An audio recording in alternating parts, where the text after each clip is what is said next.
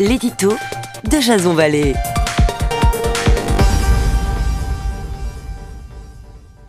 Bonjour, nous sommes le 16 mai 2019 et voici le titre de mon éditorial qui s'intitule À la recherche du coupable idéal.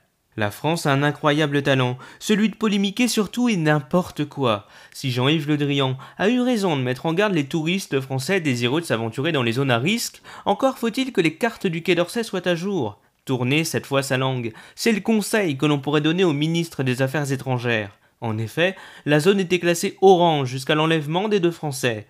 Ce n'est pas pour minimiser l'inconscience des deux ressortissants, mais à deux semaines du scrutin des européennes, ce qui est insupportable, ce sont ces politiques sortant du bois ne respectant aucunement la période de deuil et d'unité nationale.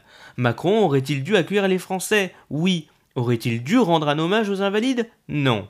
Le message psychologique envoyé aux terroristes est plus que valorisant. Certes, quatre preneurs d'otages ont été neutralisés, mais c'est toute une nation qui est en son cœur touchée. Rajoutez à cela les heures de retransmission de débats télévisés et ces images de célébration au cœur de la capitale, vous obtiendrez ainsi la meilleure des publicités qui, à n'en point douter, les incitera très prochainement à recommencer.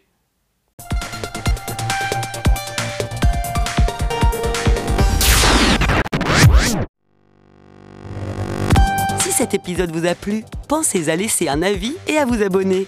Ça ne vous prend qu'une minute et cela nous aide énormément à nous faire connaître.